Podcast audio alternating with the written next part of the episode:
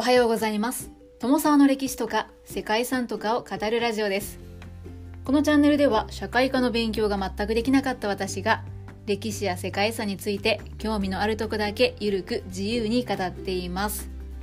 はい皆さんは中国三大宗教というのをご存知でしょうか？人によって選定された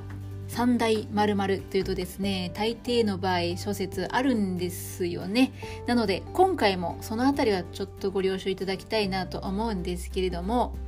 儒教道教仏教というのが中国三大宗教と言われているそうです。そして本日ご紹介する世界遺産はそれら三大宗教に関する仏像が岩に彫り込まれている石国群です。中国の重慶市にある世界遺産大足石国は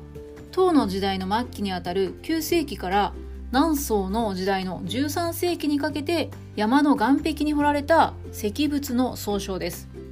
中国三大石窟で同じく世界遺産である雲光石窟、龍門石窟、そして抜光窟と肩を並べると言われる中国の石国芸術作品というふうに言われているそうです。大足石国は漢字で書くと大きい足の石国で中国ではダズシクと呼ばれているそうです大足石国は重慶市の大足という場所に649年に最初に切り開かれて唐の末期から5代そして宋の代にかけて石国が次々と作られました。その後14世紀から19世紀の明や清の代まで増加を続けて最終的には大規模なものとなり末期の中国石窟芸術を代表するものとなりました。大足は石国の故郷としてエリア内に40を超える石国があります。最も有名で規模が最大のものが宝頂山と北山の2カ所となっていますがその他に南山石天山石門山この一帯に現存する石国が5万体以上そして石の碑文が10万点以上となっています。残された石仏の特徴としては彫刻が細かくて生きているようにも見えると言われるそんな芸術性があります。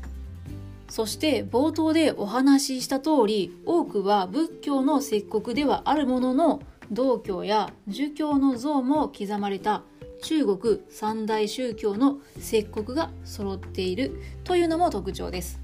ということで本日は中国三大石国と同等の価値があり中国三大宗教の石像が揃う。非常に貴重な世界遺産。中華人民共和国の大黒石国をご紹介します。この番組はコーヒー沼で泥遊びパーソナリティ翔平さんを応援しています。中国の重慶市から西へ 90km に位置する大足には東大末期から宋代に彫られた約5万体余りの魔外石国像が41箇所に分布しています。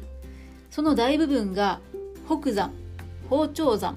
南山石天山石門山の5箇所に集まっていてこれらの石国群をまとめて大黒石国と言います。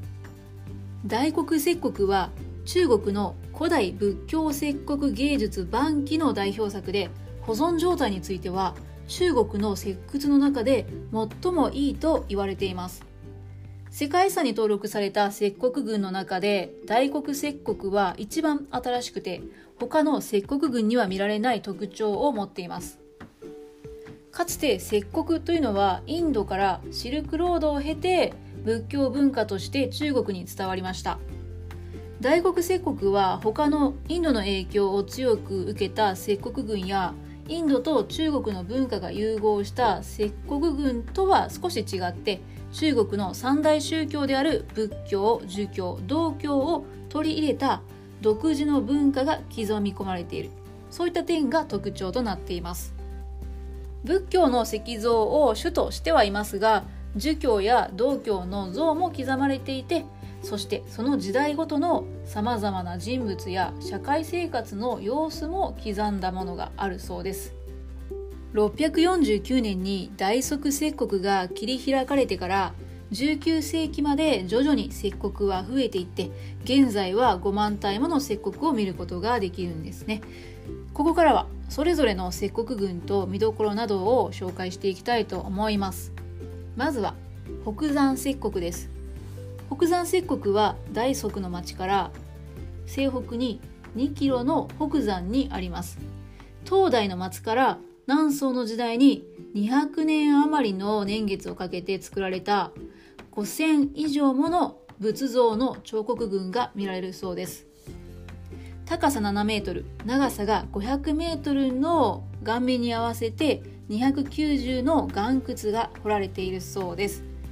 北山石刻の特徴は密教文化の影響を強く受けているという点だそうで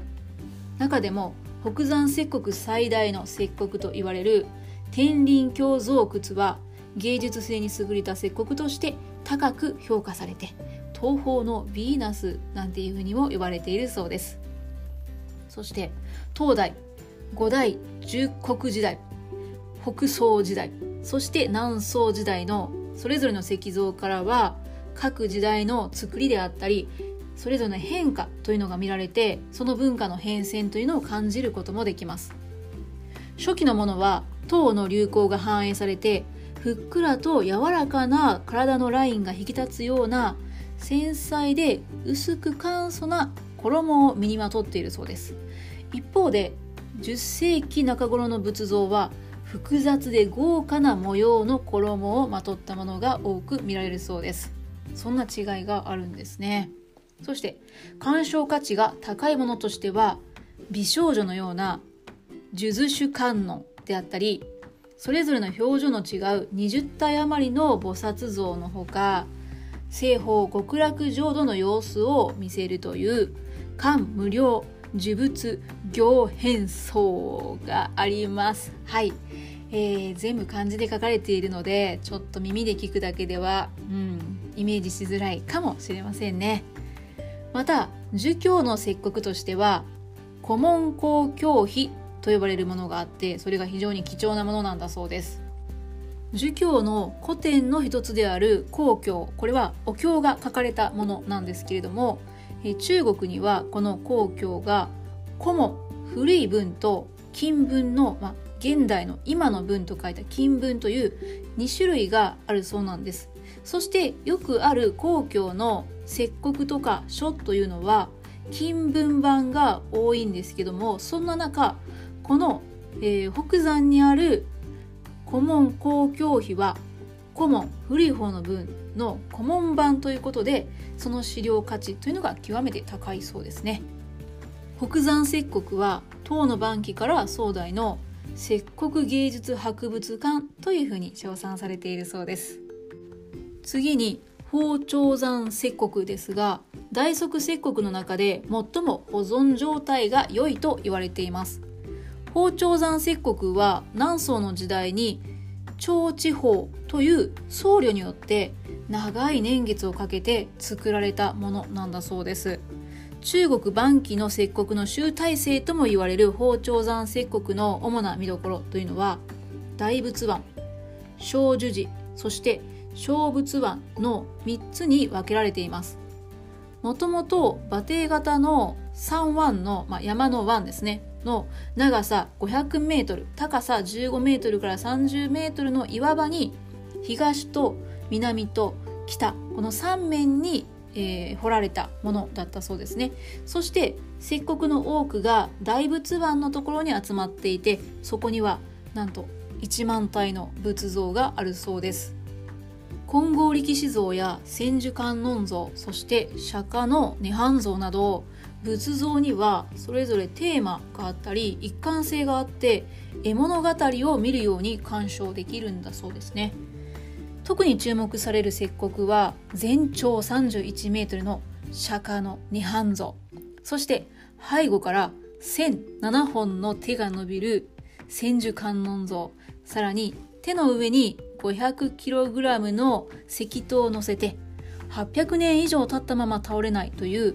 華厳三世仏像などが、はい、あるそうです、はい、その中でも千手観音像は宝頂山の大仏版の南の崖の東の端に作られているんですけれども高さは3メートルあって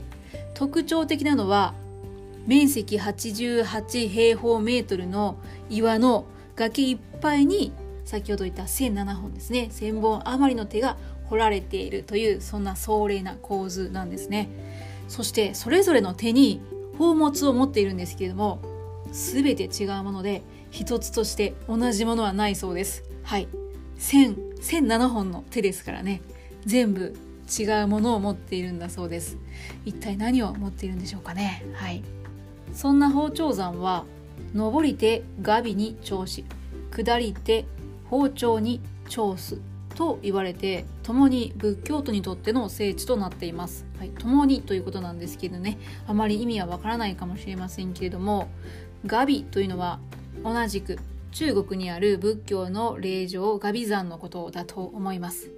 なのでガビ山に向かおう宝頂山に向かおうといったニュアンスなんじゃないでしょうかね、まあ、半分想像で話していますけれども。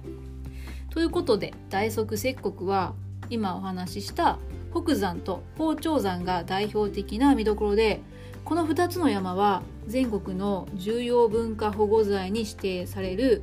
東大末期以降の石国芸術の代表作となっています。はい。ですが残りの石窟にももちろんそれぞれ見どころがあります。南山石国には11世紀から13世紀の道教の石国が多く集まっていて特に道教の影響が色濃く現れた三神古道が有名で石窟全体では心臓神の仏像が合わせて421体あって中国道教史を研究する上で非常に貴重な資料となっているそうです。また石天山石国は1082年から1096年まで仏教儒教そして道教の3つの石国が共存している三教造像群です。中国の宗教文化が集約された場所と言えるのではないでしょうかね。そして石門山石国ですね。こちらは北宋代から作られ始めて仏教と道教の石国が残されているそうです。はい、中国三大宗教に関連した石窟とか石国というのはおそらく広い中国のいろんな場所にあるのだと思いますがこの大足石国は特に他の石窟に比べて石像が多く残されているというのが特徴なんですね。山の奥の大自然の中に切り開かれてひっそりと佇んでいるこの大足石国は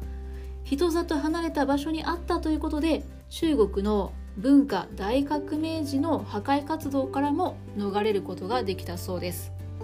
保存状態の良い大足石国は中国古代仏教石国の代表作であり現在は重慶の観光名所の一つとなっています。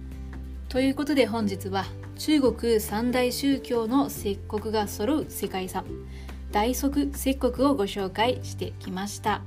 最後までご清聴いただきましてありがとうございます。では皆様本日も素敵な一日をお過ごしくださいね。友沢でした。